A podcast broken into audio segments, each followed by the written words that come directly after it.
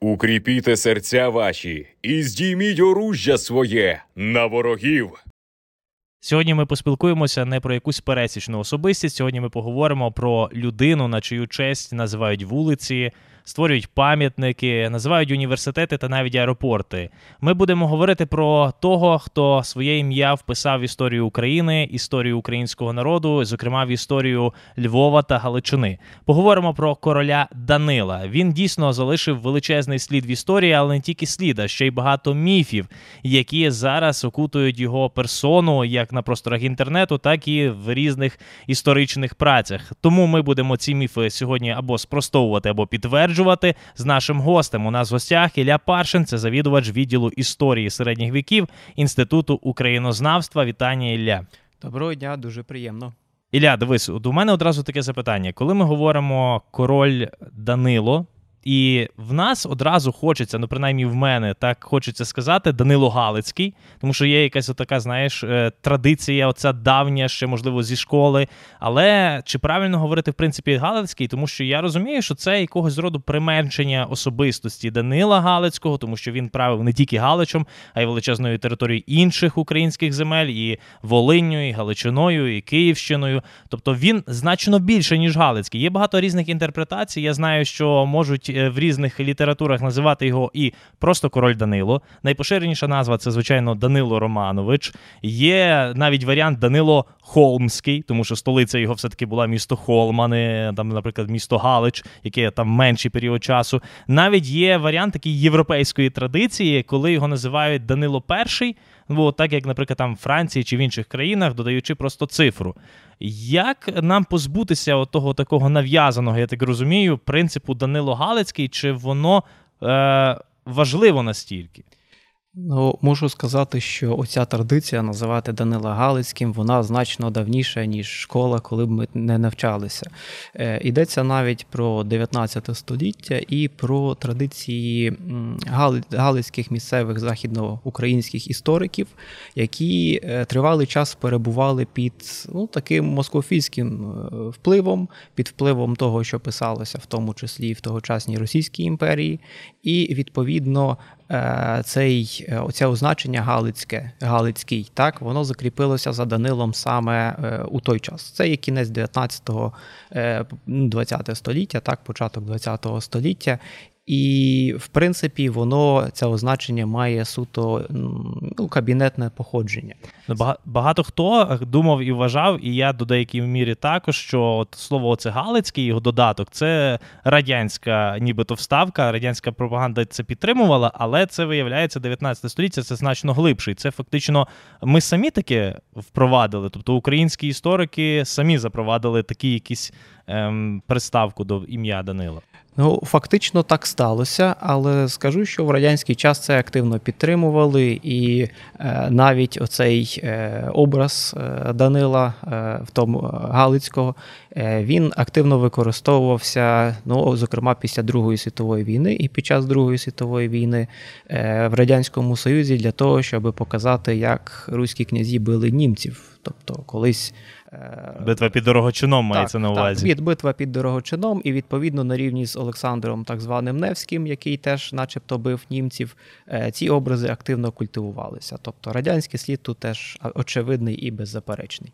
Коли ми говоримо про персону Данила Романовича, і ми зазвичай робимо таку представку, наприклад, король Данило Романович і або князь Галицько-Волинський. І тут теж є отакий дисонанс в, в цій розмові, тому що чи вартує говорити говорити Галицько-Волинський, адже під його володіннями були значно більші території, ніж там етнічна, ну не етнічна, етнографічна Волинь чи етнографічна Галичина. Ми знаємо, що він володів і Київщиною, і литовськими деякими польськими землями. Чи тут головне, ну варто вживати термін король Руський, король Русі, чи це якось по-іншому треба називати це його державу той період? Е, я думаю, що варто говорити все ж таки про король Русі. Він таким став від 1253 року після своєї коронації. І е, ці володіння, як напевно він їх осмислював, вони, власне кажучи, є Руссю. Ці землі усвідомлювалися як володіння Романовичів, тобто ну, Данило Романович як старший в роді. Гілки Мономаховичів. Так, такої. так, так, гілки Мономаховичів. Данило як старший в роді, він і його сю- сюзеренітет, його владу визнавали інші нащадки. Тобто він був старшим в роді, і відповідно він цю територію контролював. Тому зараз навіть запроваджується такий термін, який може замінити ось це Галицько-Волинське князівство. Це термін держава Романовичів. До того моменту, поки він не став королем, до коронації в Дорогочині, до 53-го року, тобто доцільно тоді говорити князь руський. Я думаю, що в принципі ось це означення князь для нього для до коронації, воно є цілком і цілком нормальним. Е, Це цілком європейський досвід. Тобто е, так само королівські корони приймали і в Чехії, так само і в Польщі. Е, Відповідно, той самий Владислав Локіток він тривалий час був князем, і аж лише після коронації він став власне польським королем. Тобто, цілком нормально говорити, що він є князь, руський князь. Ну і говорити, можливо, навіть вартує конкретно за його володіннями. Князь Холмський, князь Володимирський, князь Волинський, ну і до певної міри князь Галицький також. В мене запитання Ілля в такому контексті, тому що е, література.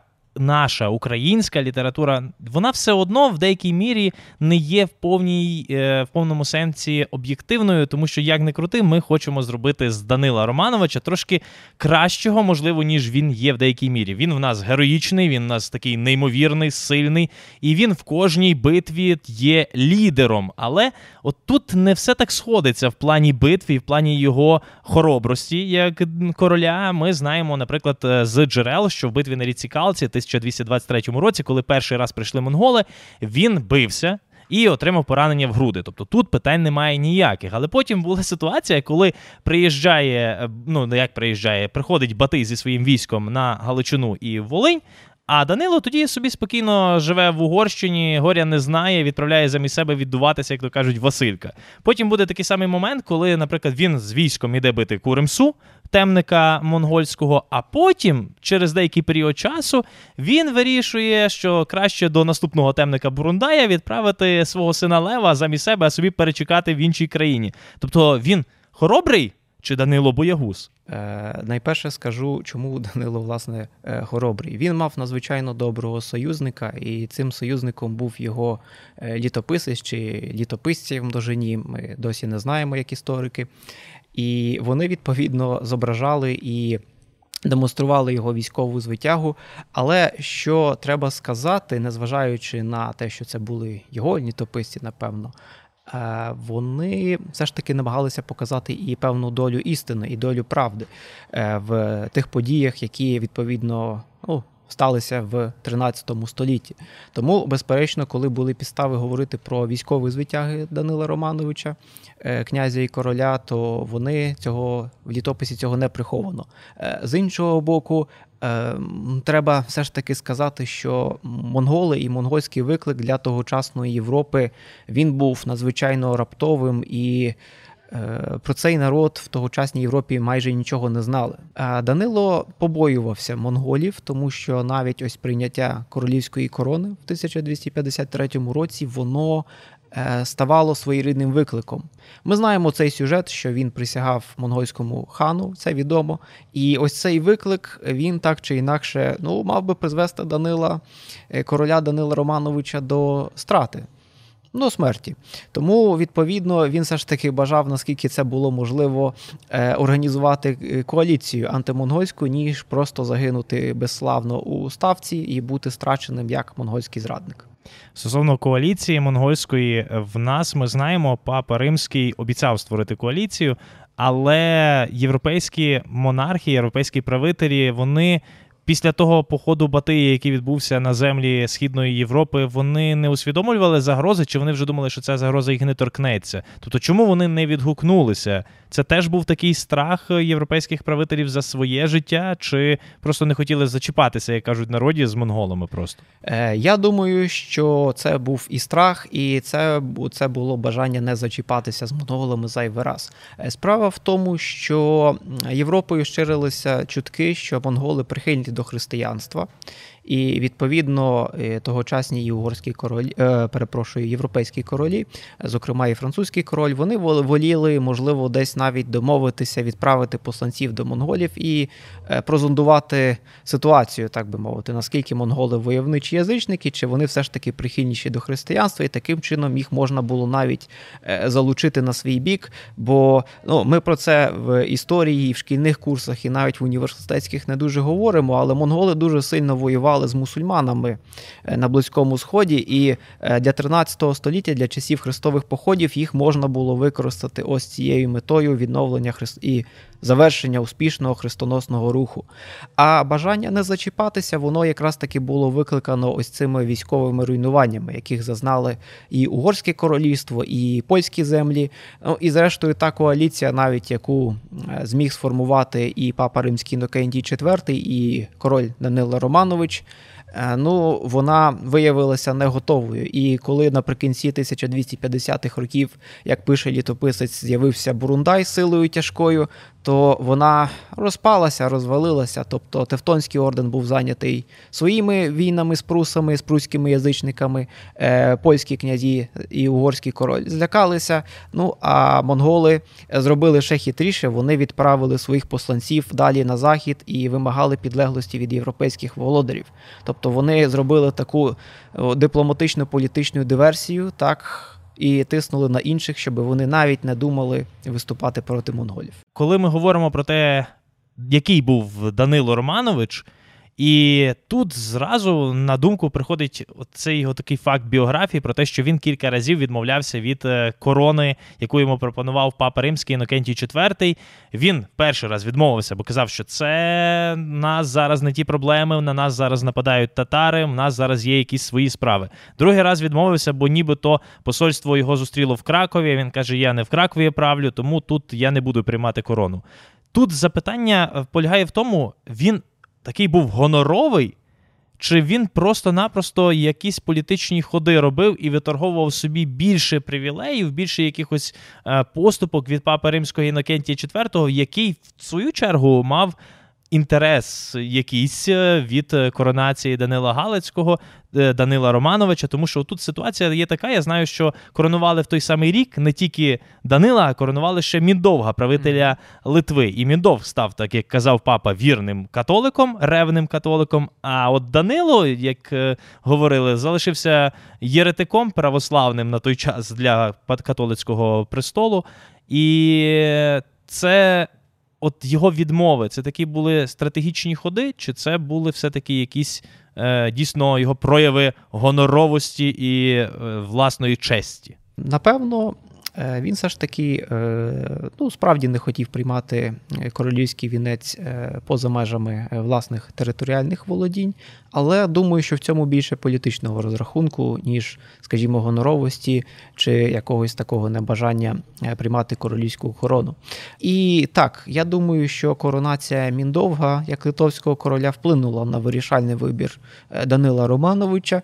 Вплинула, вплинула чому це навіть видно на сторінках літопису літопису. Коли ми читаємо Володимирський літопис чи Галицько-Волинський, як його прийнято називати, е, то ми бачимо, що Романовичі писали, що це коронація не щира, що Міндовг е, і далі там поклоняється різним е, зайцям і виконує ті язичницькі ритуали. І ось ця коронація в той самий рік, що і Міндовг, вона теж була така е, акцією такою на зло. Показовою. Показовою, так. А навіть коли ми говоримо про коронацію Данила, ми, вона сама міфами різними оплетена, але таке, так само міфами оплетена його корона, яка ну чи була вона, чи не була. Кажуть, ну є така історія, що Мірта Перемишського єпископа це перероблена корона Данила Галицького, її Данила Романовича. Її зараз немає, бо вона десь зникла чи то під час Другої світової війни, чи то під час е, власне після Другої світової війни. Але суть в тому, що з тих споменів вона була мідна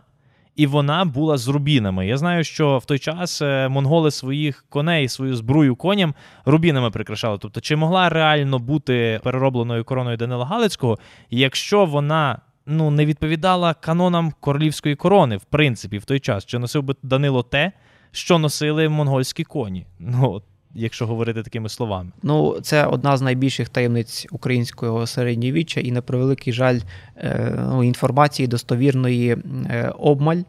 І ми не знаємо, наскільки ось цей, е, ця річ перемишльського е, єпископа, перемишльського владики, вона була переробленою короною насправді. Е, Єдині такі, напевно, що достеменні історичні свідчення, вони пов'язані вже з захопленням Львова в 1340 році. І окремі польські е, середньовічні хроністи занотували, що Казимир III, коли пограбував скарбницю Львові, коли захопив місто, то він вивіз дві надзвичайно цінні діадеми. І е, польські дослідники е, відновили окремі е, елементи такого е, східного візантійського. е, Східних Стилю. віз- стилю та у предметах пізніших коронаційних або тих, які перебували у скарбниці польських королів. Але куди проділися ці дві діадеми, чи вони були перепаяні, чи вони були знищені, я не думаю, що ми коли-небудь дізнаємося, на жаль. А зараз наша регулярна рубрика. Ми запитуємо завжди у чату GPT про те, щоб відповів той чи інший історичний персонаж про проблеми сучасності. Ми чату GPT поставили запитання, і він має відповісти від імені короля Данила. Що робити з людьми, які переїхали до Львова під час російсько-української війни і не поважають українську мову, культуру та місцеві традиції? Що би відповів Данило Романович? Шановний супротивнику ворожих думок, намірів та пристрастей, враховуючи важливість розуміння та поваги до української мови, культури та місцевих традицій у нашому благородному Львові, моя повинність як короля полягає у тому, щоб сприяти інтеграції цих переселенців у нашу громаду. Середину розвитку можна досягти через освіту, підтримку та взаємодію, щоб вони могли осягнути глибоке розуміння та цінування наших українських цінностей. Варто віддати перевагу зваженому діалогу, який відкриє шлях до взаєморозуміння та збагачення нашої різноманітної спільноти. Чи міг Данило Романович відповісти саме такими словами, чи притаманно було йому приблизно ну за літописними варіантами от така манера розмови? Складно сказати, чи аж така манера розмови була би йому е, притаманна, але в дечому я з відповіддю чат-бота е, погоджуся у тому плані, що е, князь і король Данило підтримував ось таку певну мультикультурність. Тобто ми знаємо, що коли навіть він заснував холм, то він запросив Німців. та, та, німців, і в принципі не тільки, напевно, що німців. Він запросив багатьох переселенців і з різних земель, так, ремісників, очевидно, купців і е, інших. І відповідно, е, ось таке формування мультикультурного середовища, так, воно е, очевидно, що десь воно було і у Львові так само. Хоч ми і не знаємо історії достеменно про появу Львова, але думаю, що в цьому плані і в цьому контексті десь така відповідь короля Данила цілком відповідає реальності. Друзі, це була програма про короля Данила Романовича. Обов'язково залишайтеся з нами і чекайте нових випусків.